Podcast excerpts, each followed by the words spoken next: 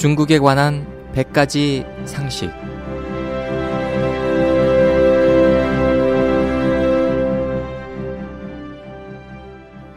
여러분 안녕하십니까?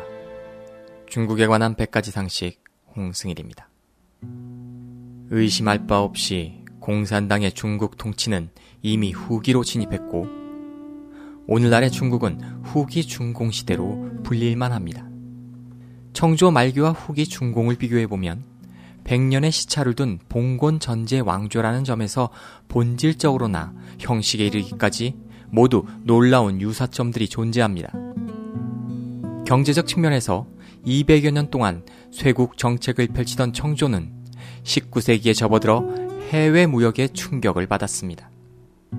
한편 20세기 중반 약 30년간 쇄국 정책을 펼쳤던 중화인민공화국 역시 똑같이 세계 경제의 신속한 발전과 글로벌한 도전에 직면했습니다. 정치적으로 보자면 청조는 국내외에 혹은 공화의 압력에 마주했고 중공 역시 국내외에서 민주개혁의 호소를 받았습니다. 청조 말기와 후기 중공 양자는 구호, 사건, 심지어 인물에서도 완전히 유사하다고 할 수 있습니다. 당시 청나라 조종이 주도했던 양문동은 중공이 실시한 개혁 개방과 같고 청나라가 주장한 조종의 법은 변할 수 없다는 논리는 중공의 네 가지 기본 원칙을 견지한다는 것과 같습니다. 또 청나라가 주장했던 부국 강병과 군사력 증강은 중공이 외치는 중화민족의 위대한 부흥과 군사 현대화와 같으며 청나라 조종이 주장한 오랑캐의 장점을 이용해 오랑캐를 제압한다는 논리는 중공이 주장하는 소위 중국 특색의 사회주의와 같습니다. 외교적인 측면에서 보자면 청나라가 강원 양면책으로 시모노세키 조약, 신축 조약을 체결했고 중공은 중러 변경 조약을 체결하고 조대와 남사 군도 등 주권 문제는 뒤로 제쳐놓았습니다.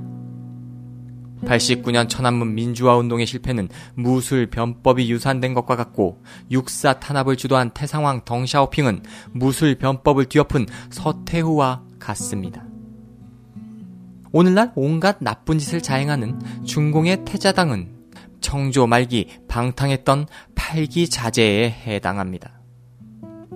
마오쩌둥과 중공이 공자와 맹자를 비판하고 마르크스 레닌을 숭배한 점이 바로 가장 좋은 증거입니다. 명성이 자자한 옌프는 당시 해외 유학파로 학문의 성취를 이룬 대표적인 인물입니다.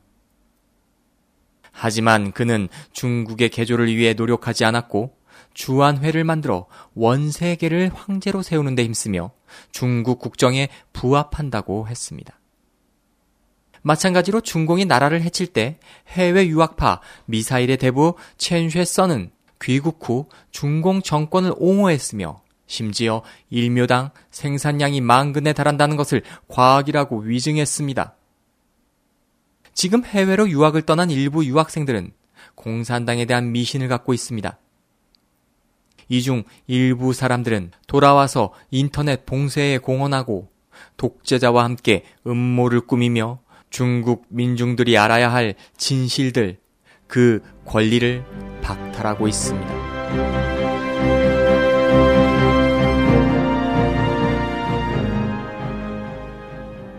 지금까지 홍승이었습니다.